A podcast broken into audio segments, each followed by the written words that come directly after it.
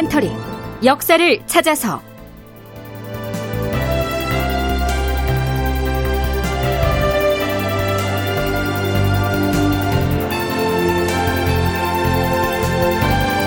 제 988편 의병대장 곽재우도 당쟁을 질타했으나. 극본 이상락 연출 최홍준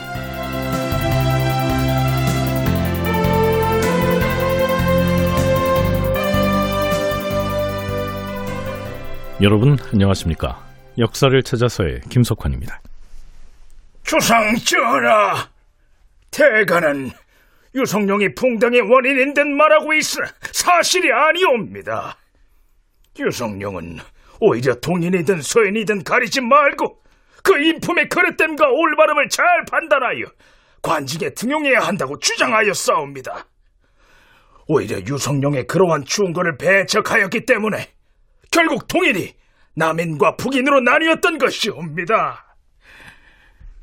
주상 전하, 지금 풍당의 당파가 어느 지경인지 아시옵니까? 동인과 서인으로 나뉘었던 것이 동인은 남인과 북인으로 갈리고 그것도 모자라 북인은 다시 대북과 소북으로 갈리고 이것이 다시 골북인이 육북인이 피북인이 하는 식으로 분파되어 서 서로 다투는 실정이옵니다. 참으로 경악스러운 일이옵니다. 지난 시간 말미에 소개했던 대로 선조 33년 1월 23일에 호조 판서를 지낸 박충간이 당시에 부흥당이 난립한 상황을 이렇듯 통렬하게 간언하고 있습니다. 박충간이 임금에게 이런 내용의 직언을 할 수 있었던 것은 그가 선조의 두터운 신임을 받고 있었기도 하지만 또한 어느 당파에도 소속돼 있지 않았기 때문이기도 하죠. 그런데요, 선조의 반응은 이렇습니다. 시중에 나도는 잡다한 이야기를 주워 모아서 인심을 동요시키는 것은 온당한 일이 아니다. 경의 말이 지나쳤으니 앞으로는 유념해야 할 것이다. 박충관은 나름으로 당쟁 문제가 심각하다는 점을 지적했는데요. 선조는 박충관이 그저 저작거리에 뜬 소문을 듣고 하는 말이다. 이렇게 폄하해버리죠. 하지만 선조 역시 일부 붕당을 스스로의 왕권 기반으로 삼고 있었고요. 세자인 광해군도 자신을 지지하는 당파를 두고 있었습니다. 총신대 송웅섭 교수의 분석이 그러합니다. 선조 입장에서 선조가 권력을 유지하는 과정에서 중용했던 세력이 있고 또 한편으로 보면 광해군을 전쟁통에 지지했던 사람들 이런 사람들이 또 있을 수 있고 그리고 기왕에 있었던 남인이라든가 서인이라고 하는 이런 부류들도 계속해서 자리 잡고 있었고 그러니까 동인과 서인 그리고 이제 특히 이 후반에는 동인이 남인과 북인으로 갈려진 상황 속에서 선조 후반 전쟁 이후에는 대체로 북인들이 유성룡 실각 이후에는 북인들이 이제 실세로 이제 부상을 하고 있었고 북인들 안에서도 선조와 가장 밀착했던 유영경이라고 하는 사람을 중심으로 하는 요 계파가 하나 있고 또 여전히 광해군을 지지하고 있는 이런 부류들이 있었습니다. 자, 그런데요.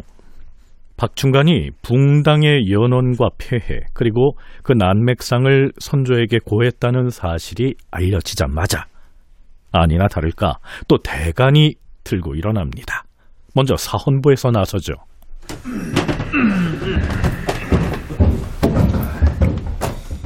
사헌부 대사원 정창현, 지평 윤홍과 이성경, 지비 강현, 장령 황민중과 박경선 등이 몰려와서 아뢰었다.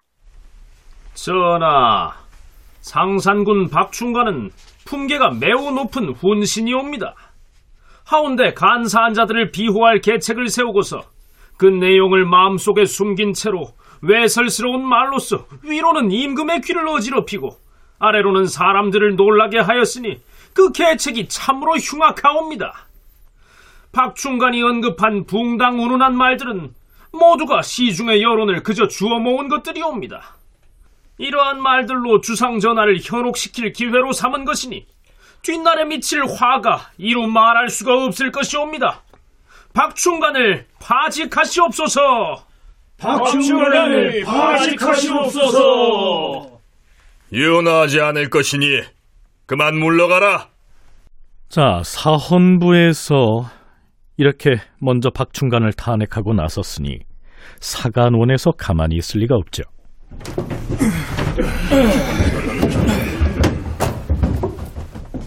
사간원에서 대사관 이유중을 비롯하여 정원 박효생, 사간 최철견, 헌납 홍식, 정원 권진 등이 어전으로 몰려와 간언하였다. 주상 전하, 높은 지위에 있는 박충관은 국가에 보답할 생각은 하지 아니하고 속셈을 숨긴 채로 감히 간사한 자들을 비호할 계책을 공론에 내놓았으니 그 저희가 불순하기 짝이 없사옵니다. 주상 전하의 총명을 흐리고 문무백관을 놀라게 했습니다. 심지어 박충관이 올린 차자는 모두가 저잣거리의 여론을 주워 모은 것이옵니다. 박충관을 파직시켜서 뒷사람의 경계로 삼으시옵소서. 박충관을 파직하시옵소서. 앞서 찾아왔던 사헌부의 간언과 그 내용이 매우 흡사하지 않습니까? 박충관의 탄핵 문제를 사헌부와 사관원 양사가 사전에 토론을 해서 입을 맞췄겠죠. 자, 선조의 대답은 이렇습니다. 치지도외하라. 치지도외하라. 그냥 내버려 두고 문제 삼지 말라. 이런 뜻이죠.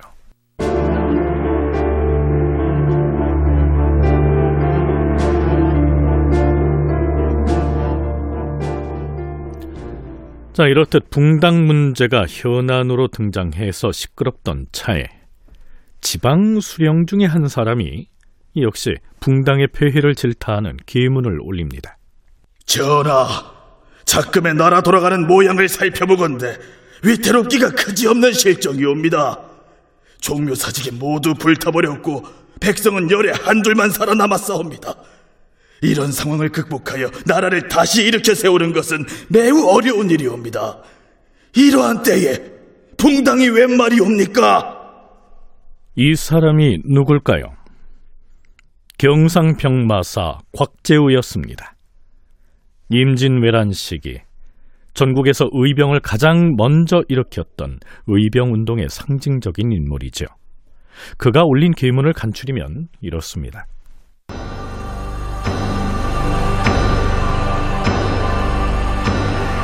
외적의 우두머리 풍신수길이 갑자기 죽어버렸으니 이는 하늘이 우리를 도운 것으로서 주상전하께 이 나라의 중흥을 도모할 기회를 부여한 것이옵니다.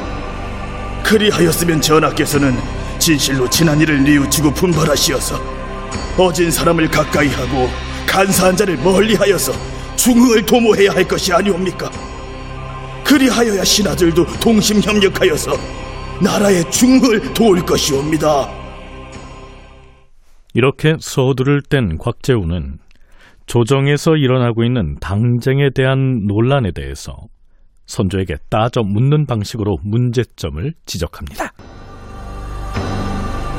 그런데 신이 듣기로는 조정에 동서남북에 붕당이 있다고 하옵니다. 그렇다면 전하께서는 어느 당이 군자이고 어느 당이 소인배라고 생각하시옵니까?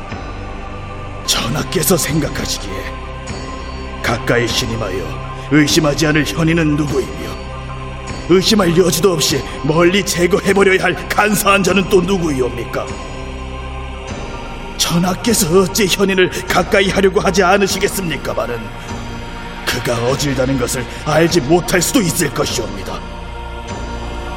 또 전하께서 어찌 간인을 멀리 하려고 하지 않으시겠습니까마는 그가 간사하다는 것을 분명히 알지 못할 수도 있을 것이옵니다. 대소신료들이 붕당위로 나뉘어서 자기 당으로 들어오는 자는 등용하고 나가는 자는 배척을 해버리옵니다. 오직 사심을 가지고 자기 편을 위하여 서로 시비를 하면서 날마다 비방하고 공격하는 것을 급선무로 여기옵니다. 그리하여 나라의 위급함과 백성의 존망에 대해서는 전혀 생각조차 않고 있사옵니다. 정당을 조장하는 자들은 나라가 망하는 지경에 이른 뒤야 당장을 멈출 것이니 아 실은 그저 통곡하고 눈물 흘리며 장탄식을 할 뿐이옵니다. 곽재우는 이어서 일부 당파에서 유성룡의 탄핵 사유로 삼았던 일본과의 화친 문제에 대해서도 이렇게 얘기합니다. 전하, 적국을 통제하는 데 있어서 화친보다 더 나은 것이 없고 적국의 울분을 늦추고 화를 완화시키는데도 화친보다 더 나은 것이 없으며 적을 태만하게 하고 잘못되게 유도하는 것에서도 화친보다 더 나은 것이 없으며 전쟁을 중지하고 백성을 쉬게 하는 것에서도 화친보다 더 나은 것이 없사옵니다. 그러면서 유성룡을 두둔했다 해서 이원익이 탄핵당한 사실을 맹렬하게 비판합니다. 곽재우는 경상병마사를 사직하겠다고 천명하면서 선조에게 올린 계문을 이렇게 마무리합니다. 삼가 전하께서는 이제부터 신을 그저 고기 잡는 어부로만 대하시옵고 벼슬을 내려서 속박하지는 마시옵소서. 그리하여 강호의 한 어부로서 한가로이 마음대로 논일게 하여 주시옵소서.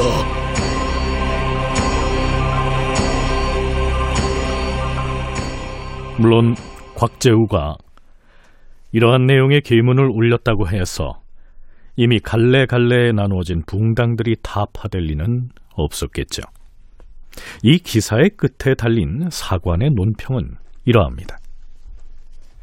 일국의 원로인 이원익이 일부 정파가 내세운 대간에 의하여 배척을 받았는데도 아무도 구원하지 아니하였고 곽재우의 충언과 지론이 임금에 의해 받아들여지지 않았음에도 아무런 말을 하지 않은 채 애매모호한 자세로 우물쭈물하면서 구차스럽게 자리만 채우고 있으니 이러한 비변사의 재상들을 장차 어디에 쓰겠는가? 국가와 애환을 같이 하는 대신들은 황야로 밀려나고 자리 지키기에 급급한 너절하고 어리석은 자들이 정승 자리에 버티고 앉아 있으니 나라의 중흥을 도모하려고 한들 그것이 어디 쉽겠는가?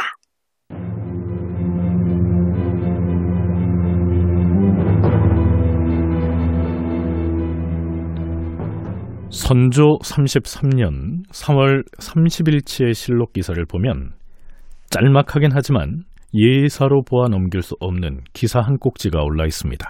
이런 내용으로요.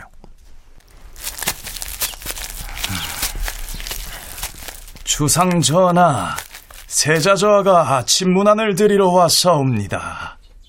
내전까지는 들어올 필요 없다. 그만 돌아가라 이르라. 예, 주상 전하. 세자 저하, 이만 돌아가셔야 하겠습니다.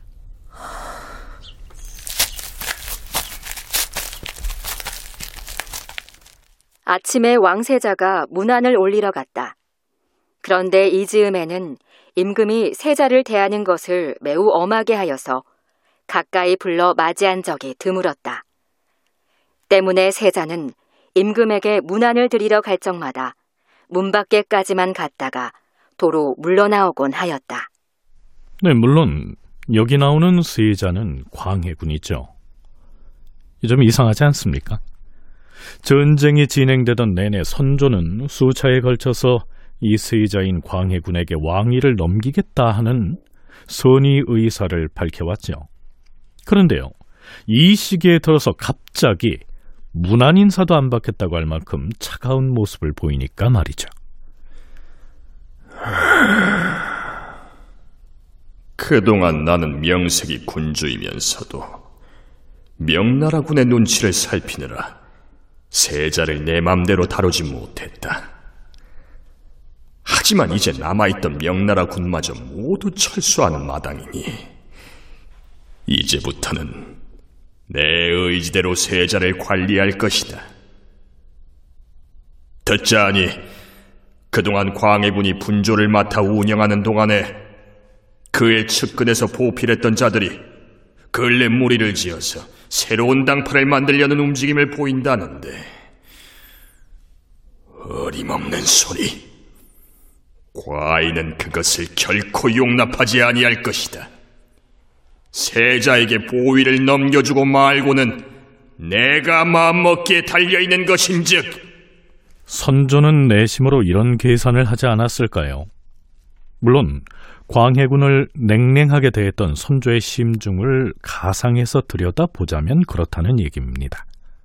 뭐 어찌됐든 이때부터 국왕인 선조와 세자인 광해군 사이에 이상기류가 형성된 것만은 사실인 듯 보입니다. 그 역시 넓게 보면 그 무렵 복잡하게 얽히기 시작한 붕당과 관련이 없다곤 할 수 없겠죠. 총신대 송웅섭 교수의 얘기입니다.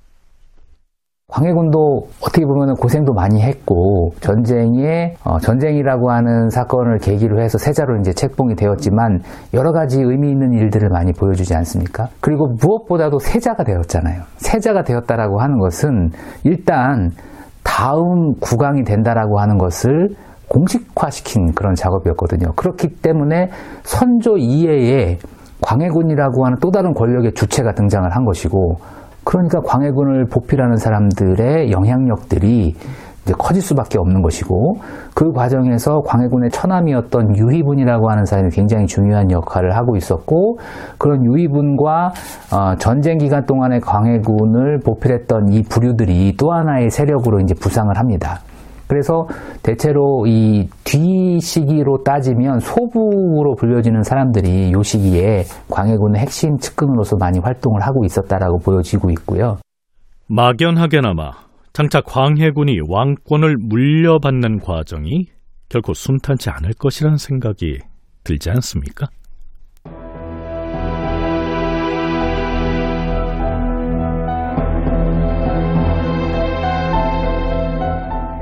선조 33년 4월 5일 좌의정 정탁이 사직을 고집하므로 이원익을 새로이 좌의정으로 삼을 것이다.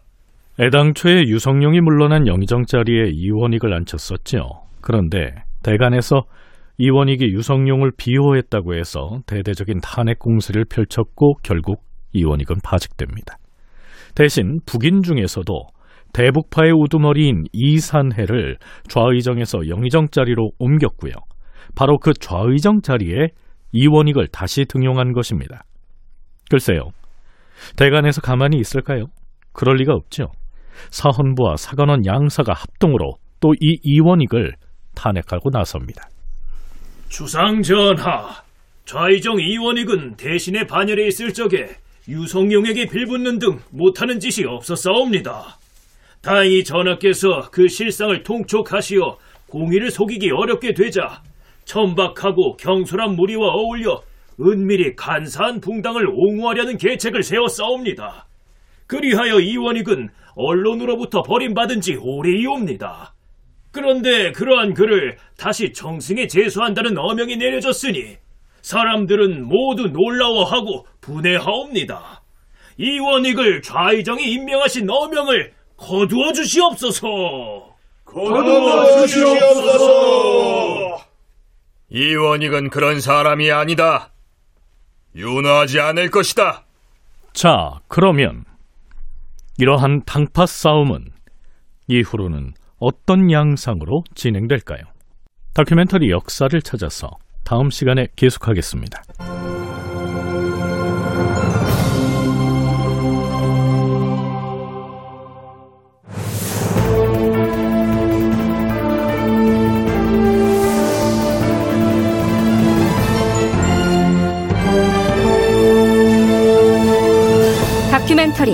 역사를 찾아서 제 988편 의병대장 곽재우도 당쟁을 질타했으나 이상락 극본 최홍준 연출로 보내드렸습니다.